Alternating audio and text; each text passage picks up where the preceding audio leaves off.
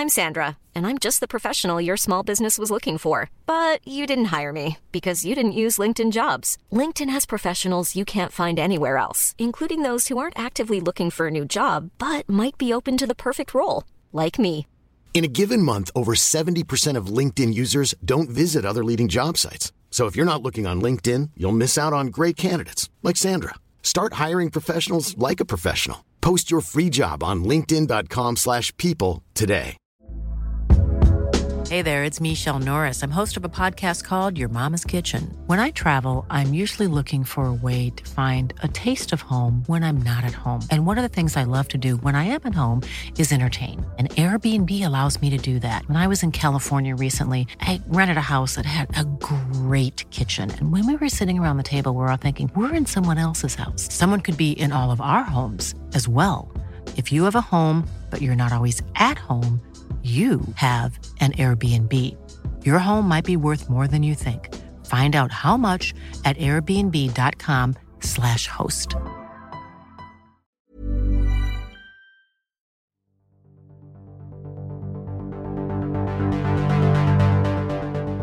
London's iconic architecture tested to the brink of destruction by Storm Eunice.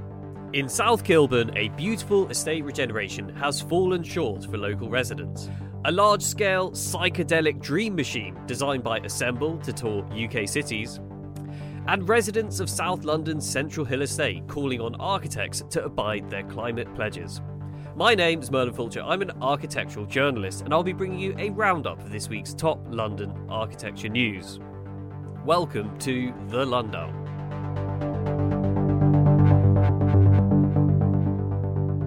My guest this week is Fran Williams. Fran is Deputy Architecture Editor at the AJ. Welcome to the show. Thanks for having me, Merlin. Storm Eunice swept across the country last week, wreaking havoc on transport, leaving hundreds of thousands without power and causing immense damage to infrastructure. This is a story that's been covered across the national media, including in the AJ. On Friday afternoon, the architecture Twitter sphere was a frenzy of activity as Eunice tested what London is truly made of. Uh, Richard Rogers O2 Arena, which is made of PTFE coated glass fibre fabric, was no match for the 69 mile per hour winds as huge sections were ripped off the 22 year old marquee like structure, leaving the building's skeleton exposed. Originally built as a temporary attraction for the Millennium celebrations and inspired by the 1951 Festival of Britain, the dome's super cheap structure cost just £43 million to construct. Around 1,000 people were evacuated from the concert venue, which was renamed the O2 Arena back in 2005. Photographs seem to show six panels have been shredded, but the true extent of the damage to the building is unknown. Elsewhere, Herzog de Meuron's 2003 Stirling Prize winning Laban Centre in Deptford was also badly damaged, with numerous strips of its polycarbonate facade coming loose. Uh, the 19 year old Dance Centre, which cost £14.4 million to build, houses 13 studios on its campus on the banks of the Thames in Deptford. Uh, Friday's winds ripped strips of the iridescent outer facade from Laban's inner concrete structure. Meanwhile, Cressingham Gardens, a housing estate in South London we have covered numerous times on the Lundown, also suffered badly in the storm. Several roofs were lifted, and social media was awash with some pretty shocking photos of the zinc roofs which have peeled off the buildings, almost resembling opened sardine tins.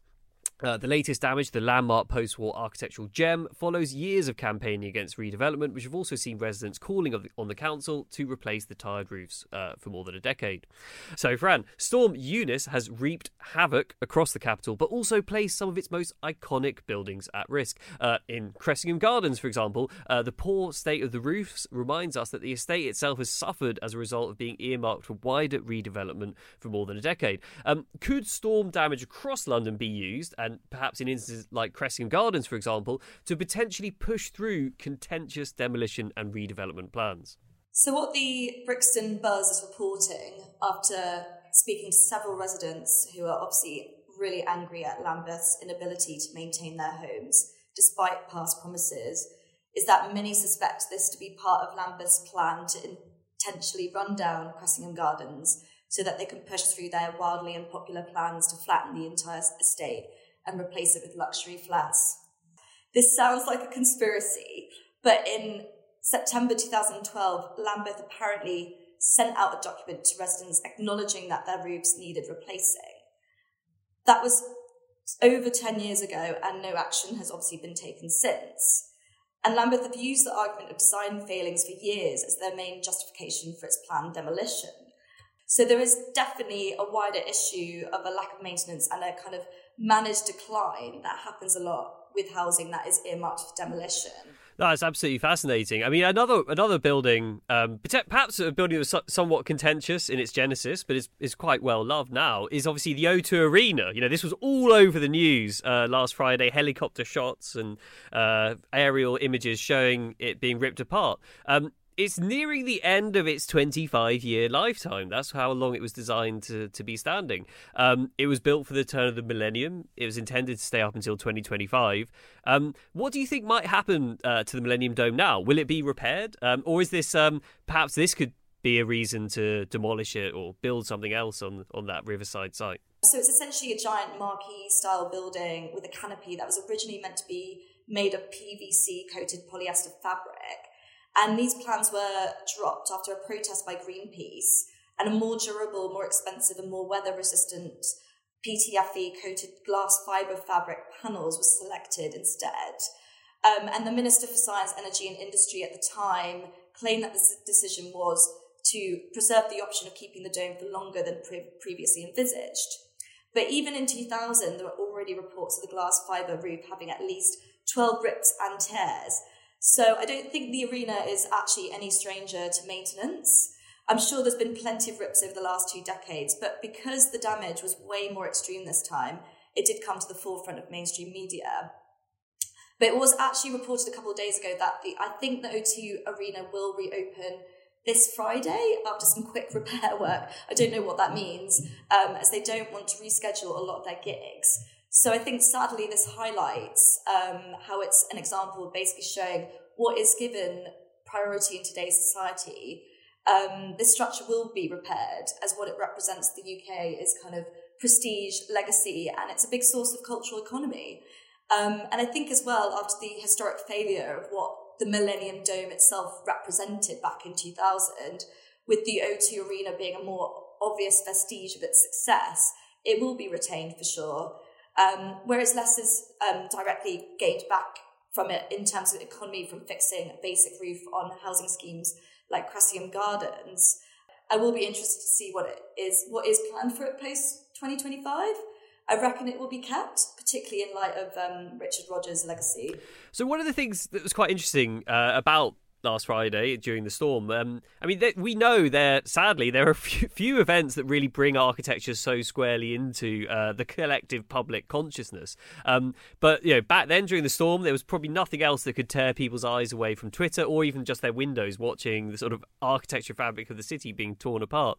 Um, now, the environmental impact of buildings has become increasingly um, entered this conversation amongst architects in recent years. Um, do you think these recent events and Storm Eunice, uh, which you know, undoubtedly were in some ways uh, caused by climate crisis, uh, could help widen this debate? Uh, in the wider public, could it help people get a bit more aware about the climate impact uh, of what's going on? There's lots of ways that this has contributed to the debate Firstly, I think it would perhaps allow the industry and residents of our cities to really reassess the quality of build, how our buildings are built and how they are maintained, and how our building regulations come into play. It's the same as designing for kind of seismic locations or having to elevate homes in high risk floodplains. Our buildings are not really made to withstand the future, the climate of the future, particularly when it comes to flooding and overheating. As, and as well as make, designing to mitigate climate change, architects have to design places which will be habitable and humane in increasingly extreme climate events like the one we've just had. But the real problem is uh, that there are homes that are far too hot in a heat wave, something that the Environmental Audit Committee in Parliament has been very concerned about. And of course, there are thousands of homes still being built on floodplains every year, let alone areas that are due to become floodplains. So that is a question for local authorities about how to effectively plan, but also for architects in terms of how to design buildings which are flexible and resilient. England has had very mild weather for a long time, and that's why our railways, for example, have a huge meltdown whenever it's super windy or it snows. And our buildings are like railways. They're not adaptable enough because they have not needed to be historically. Thank you for supporting The Lundown by listening, subscribing, and sharing this show. The Lundown is produced by Open City and the London Society. Open City is a charity best known for Open House Festival, but also for our tours, education programs, and events. The show, along with the festival and schools program, are free, and that's because we believe everyone should have access to the tools and resources to learn about and experience our built environment. Um, to keep this show free for everyone, we rely on those of you who can afford it to donate the equivalent of one coffee per month. Uh, if this is you, please go to open-city.org.uk forward slash flat white to donate and help keep these conversations accessible, inclusive, and honest. And I'd like to give a huge thank you to Nick Perry and Natalia Chibivareva uh, for signing up to support us this week. Thank you for the coffee, it's delicious. Unity Place, a housing estate in the northeast London borough of Brent, has undergone a transformation from leaky prefab concrete buildings to mystique brick clad socially rented housing. This was reported by previous Lundown guest and architecture critic Ollie Wainwright in The Guardian. Uh, was also uh, the focus of a building study by Laura Mark in last month's AJ Housing special issue. Brent Council secured £111 million from the London Mayor to deliver genuinely affordable housing in the borough. It's the poorest in West London, and 30 million of this funding was dedicated to this project. Alison Brooks and Feilden Clegg Bradley Studios, the architects behind the Stirling Prize winning Accordia housing project in Cambridge, along with Gort Scott, were commissioned by Brent to replace the damp wrought council flats. Mimicking the grand and prestigious mansion blocks of nearby Maida Vale, Unity Place now accommodates 234 new homes, all of which are for social rent, contributing to the 1,626 social rented units the council has promised to deliver. The project is the latest chapter of the wider South Kilburn regeneration programme, which has had a fraught history of construction flaws, including the £18.5 million repair bill for leaky buildings purchased by the council's housing company for £17.1 million back in 2009. In his article, Wainwright applauds the development's new streetscape and oatmeal facades, but highlights the lack of consideration given to the residents themselves, noting that the buildings appear to have aesthetics as their primary concern, with the internal configuration of flats seemingly an afterthought. Um, so, Fran, what do you make of Unity Place? Um, I mean, it seems at first glance like a, a real success story, um, but who's really winning here? Firstly, what Ollie points out at the start of his piece is that Alison Brooks, who has worked on the estate for nearly 12 years and has built two other projects there, one of which was nominated for the 2017 Mies van der Rohe Award, said that the first task was to restore the street network. The previous 1960s blocks there were moated, so they were kind of set back on a podium of car parking that effectively blocked access through the streets. Um, and what the master planning architects have done here, who are Feilden Clegg Bradley in this case, have created a new kind of pedestrian route running through the site where they've kind of set up these avenues of cherry trees, apparently to frame a playground um, and forming a key vista that terminates at the, the Gothic revival facade of St Augustine's Church, making the site overall much, much more accessible. And what it sounds like is that the attention has been directed to creating a good streetscape and one that vastly improves on what was there before, but perhaps maybe compromising on the quality of the flats.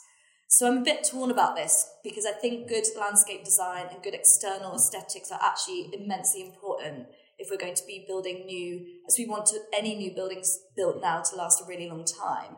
And they're more likely to attract kind of um, economy driven into maintenance. Therefore, aesthetics and quality builds are essential for this. And to be honest, this housing, although Ollie points out the issues in his piece, seems a lot better than most than is being built at the moment.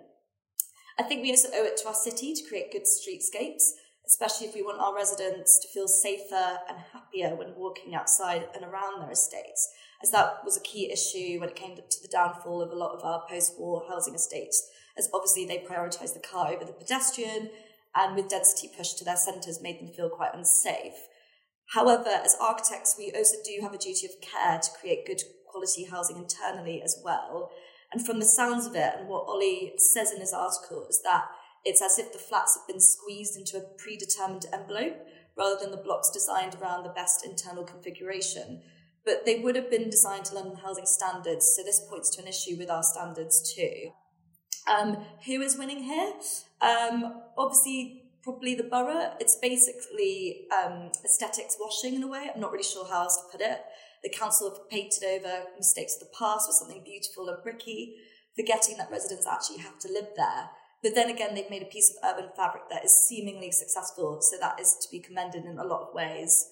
But with the flats aside, and what Ollie discusses towards the end of his piece in The Guardian, is that there sounds like there is a wider issue of a history of non communication between Brent Council and its tenants. And due to a lot of new and ongoing regeneration in the area, there is a lack of community feel there now, unfortunately. And what Ollie and Laura Mark both touch on in their pieces uh, is that there are much wider conversations to be had and perhaps parallels with what we'll touch on later on, on in the podcast and discussion over Central Hill Estate is that um, South Kilburn Estate um, kind of a reclad and refurb option definitely wasn't part of Brent's agenda, nor was the climate emergency at the forefront of their minds. So obviously, you know, you're you're an architecture editor at the AJ, and I think looking at trends in architectural publishing, I mean, traditionally its architectural criticism often focused on like high architecture, big money projects, you know, things like cultural landmarks and commercial developments.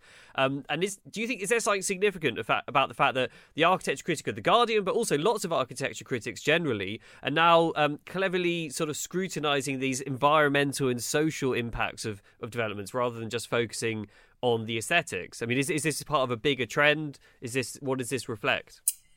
I think, given that there's a housing and environmental crisis going on at the moment, I don't think we should be really seeing this as significant that he's reporting on the development in this way, as it should definitely be the norm now. I think what is interesting about this article is that he's used development as a platform to open a wider discussion on the role of councils in social housing, issues with lack of communication with their residents, the failure of design and build to create quality buildings, and a lack of enthusiasm towards maintaining and fixing our existing building stock over building new.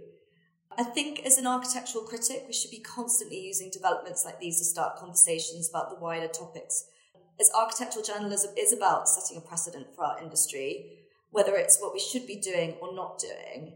And in the case of Unity Place, um, and many more other developments, there's many many issues in play with why these schemes are successful in some ways and unsuccessful in others. And I think Unity Place is a great case study for showcasing these. We're living in a housing and climate crisis, and so housing developments and their environmental credentials will and should be incredibly important topic at the forefront of discussion, way more than cultural landmarks or big money projects that you mention. And the fact that Ollie is just is discussing this project is just opening the discussion wider into what we expect from our councils and local governments is good in terms of good quality social housing. Assemble has unveiled their audio visual installation that will form part of this year's UK wide Unboxed 2022 festival. This is a story that's been reported in The Guardian. Originally dubbed the Festival of Brexit and then called the Festival of Great Britain and Northern Ireland, the £120 million mega event has been inspired by the 1851 Great Exhibition and the 1951 Festival of Britain, though in this case it will be spread across the country rather than focusing on a single venue. Assemble's competition winning immersive piece, uh, based on a device built in the 1950s, will deliver a collective hallucinatory experience for visitors to enjoy with their eyes closed. Conceived by Jennifer Crook, uh, she was producer of the London 2012 festival, uh, which ran alongside the Olympics. Uh, the experience uses strobe lighting to stimulate kaleidoscopic illusions in people's minds. Uh, the large scale artwork was inspired by a contraption made more than 60 years ago by Brion Gysin, uh, the avant garde artist and good friend of the beat poet William Burroughs. Um, it basically involves a cylindrical piece of paper punched with holes. Um, it's placed on a record player and spun with a light source inside. Um, described his dream machine as, quote, the first art object to be seen with the eyes closed. Uh, and he optimistically hoped that it would replace the TV as people swap the passive consumption of media for entertainment of their own imaginations. Crook's hallucinatory Dream Machine is one of 10 free installations taking place across the country uh, in the £120 million event, um, which was formerly coined Festival of Britain, proposed uh, originally by former Prime Minister Theresa May. Um, the four metre tall timber framed structure designed by Assemble has been described as a secular temple. Visitors will be invited to sit around the 11 metre diameter circle, uh, in the centre of which perches a stroboscope, uh, and will enjoy a soundscape composed by Mercury Prize nominated musician Jon Hopkins. Uh, Dream Machine will open in London in May before touring around the rest of the country.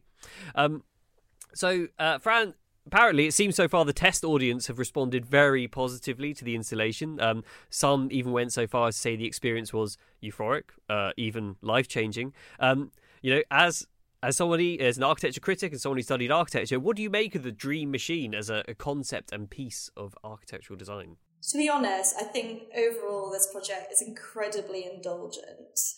But as a piece of architectural and scientific research it's interesting it's inviting a conversation around the impact of space on mental health. Um, and for example, when I was doing my master's, I wrote an essay on the relationship between prison architecture and sensory deprivation. I suppose it's like the opposite. It's sensory overload in a way.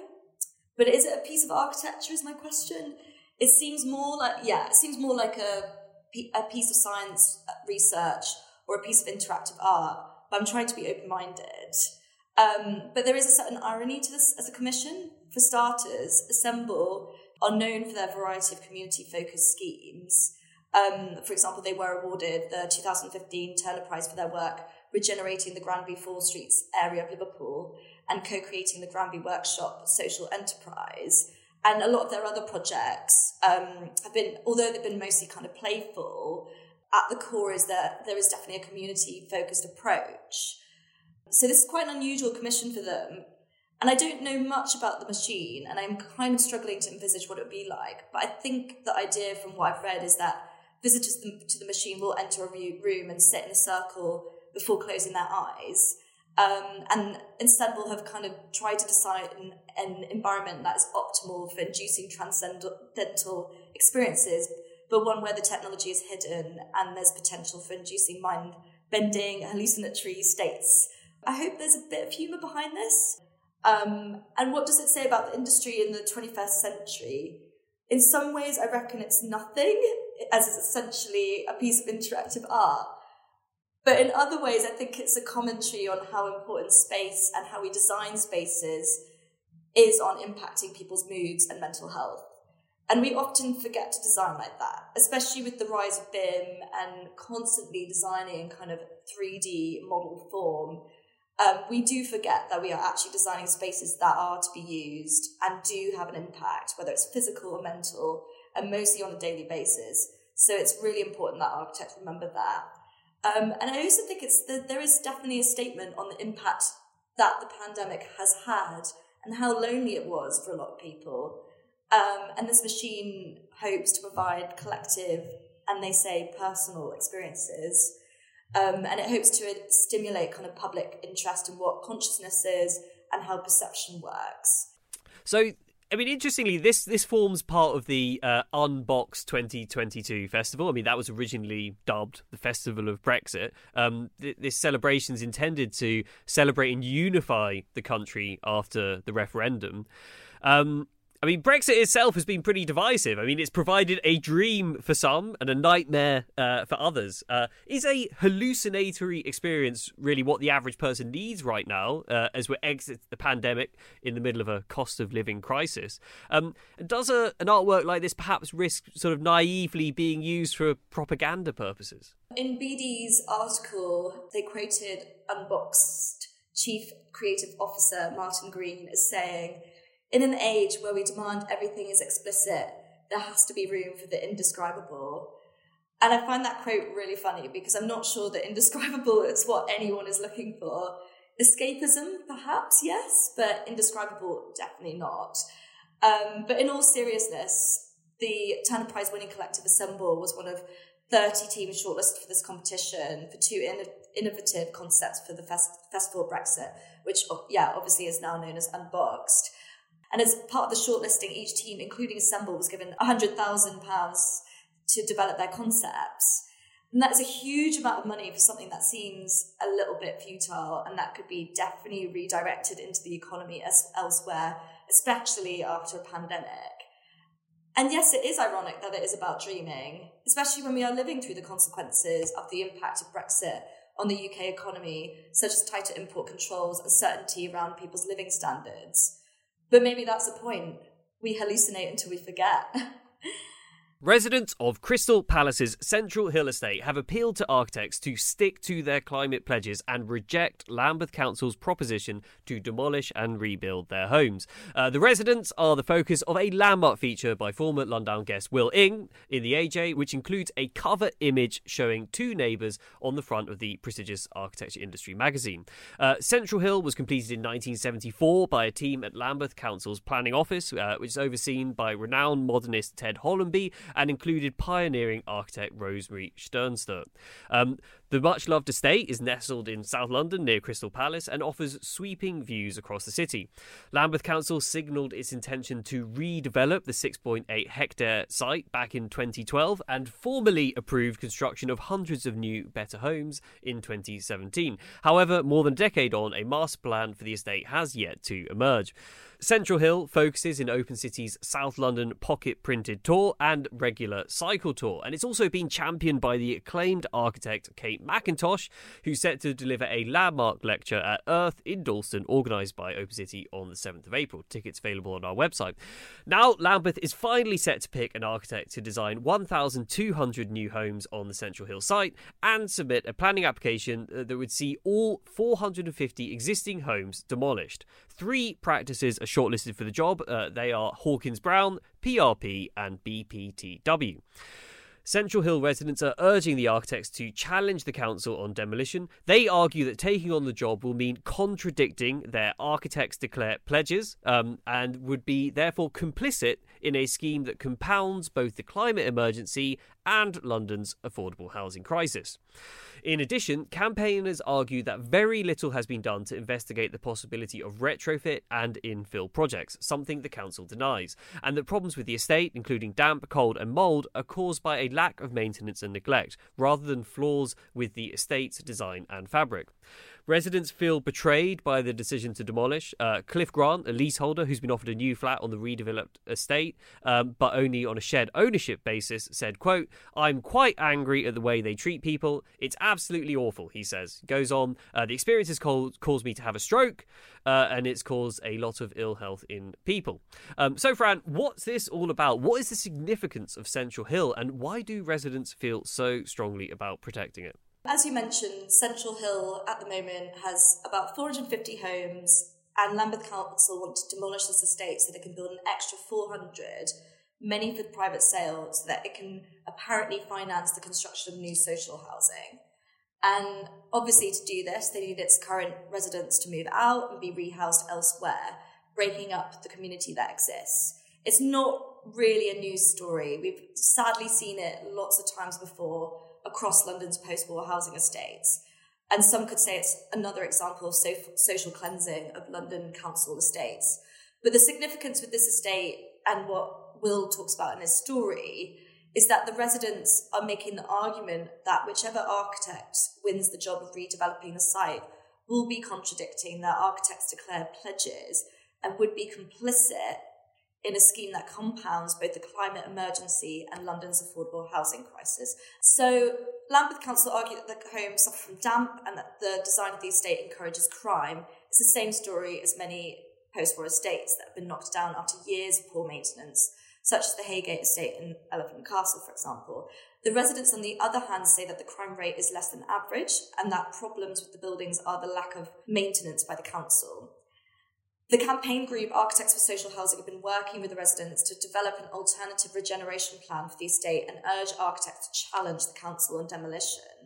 I haven't actually been to Central Hill, but when my colleague Will recently went to visit, he met many of the residents there um, and has obviously written a really great piece exploring the reasons why the residents feel betrayed by the council and are urging architects to reject Lambeth's project to rebuild the estate.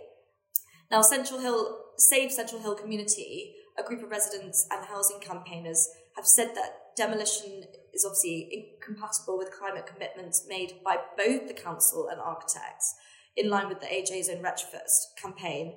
And it's also ironic because in 2019, Lambeth became the first London borough to declare a climate emergency and vowed to slash their carbon emissions. Um, and then, obviously, at the same time, all of the architects on the shortlist to rede- redevelop the site joined Architects Declare and promised to evaluate their work against those pledges. Uh, just thinking of this as a, as a piece of architectural publishing, I mean, it's quite an intimate portrayal of the struggle of a community against demolition. And in this piece, the stories of the residents are centered. Um, and that's kind of different because normally uh, it would be the, the, client or the architects that you're hearing more from in a piece like this. So, um, and it's certainly I, have having worked in architecture publishing myself about ten years. I don't really remember a similar approach. You know, I don't remember seeing something like this being published before. Is this quite an unusual piece uh, for AJ and also for the magazine itself to feature two social residents, uh, social housing residents on its cover?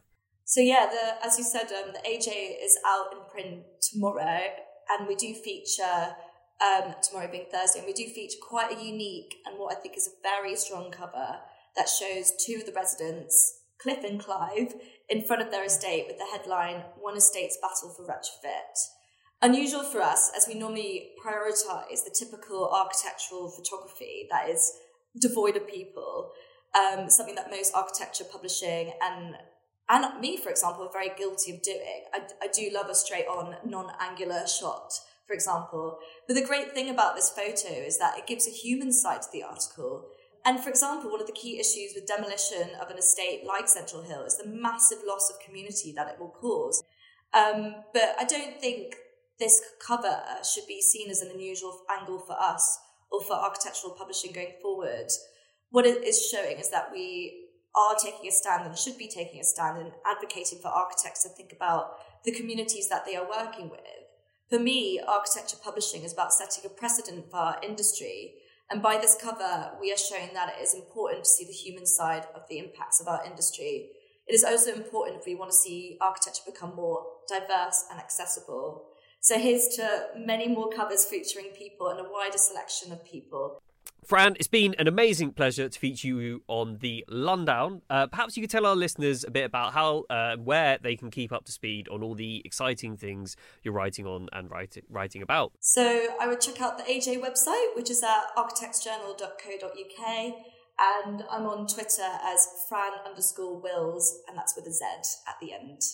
And Merlin, I have a question for you. What's coming up at Open City that people might be interested in? Oh, fantastic. This is, is my favourite bit. Love to, to share the inside line of what's going on at Open City. So, uh, the programme for Open House London Festival is now open for proposals. So, if you've got a building, a housing estate, a garden, an event, or a flat that you'd like to include in the festival, uh, application details are all available on our website. Uh, meanwhile, we've just launched bookings for the first Baylight Fellowship Residential Masterclass, uh, visiting world class housing, including Accordia, Marmalade Lane, and Span Estates in Cambridge, and The Ryde in Hatfield. Uh, catering and overnight accommodation at 6A's Cowan Court in Cambridge is included in the ticket price. Uh, and finally, uh, tickets are selling like hotcakes uh, to Open City's 2022 keynote lecture uh, that will be given by the acclaimed Scottish architect Kate Mackintosh. Edinburgh born Mackintosh is best known for her 1960s social housing projects and her tireless work as a campaigner uh, for housing. Um, tickets for this can be found on our website. You've been listening to The Lundown, a show from Open City rounding up the big stories in architecture and the built environment each week in London. If you've enjoyed the show and want to know more about any of the stories we've discussed, we recommend subscribing to the Architect's Journal, which has covered all these issues and many more too. You can find the show on Twitter or Instagram at, at Open City London or by using the hashtag Lundown, L-N-D-D-W-N. Open City receives no public funding, so if you want to support our work, please go to open-city.org.uk slash support and sign up as an Open City friend. Open City is dedicated to making London a more open, accessible, and equitable city.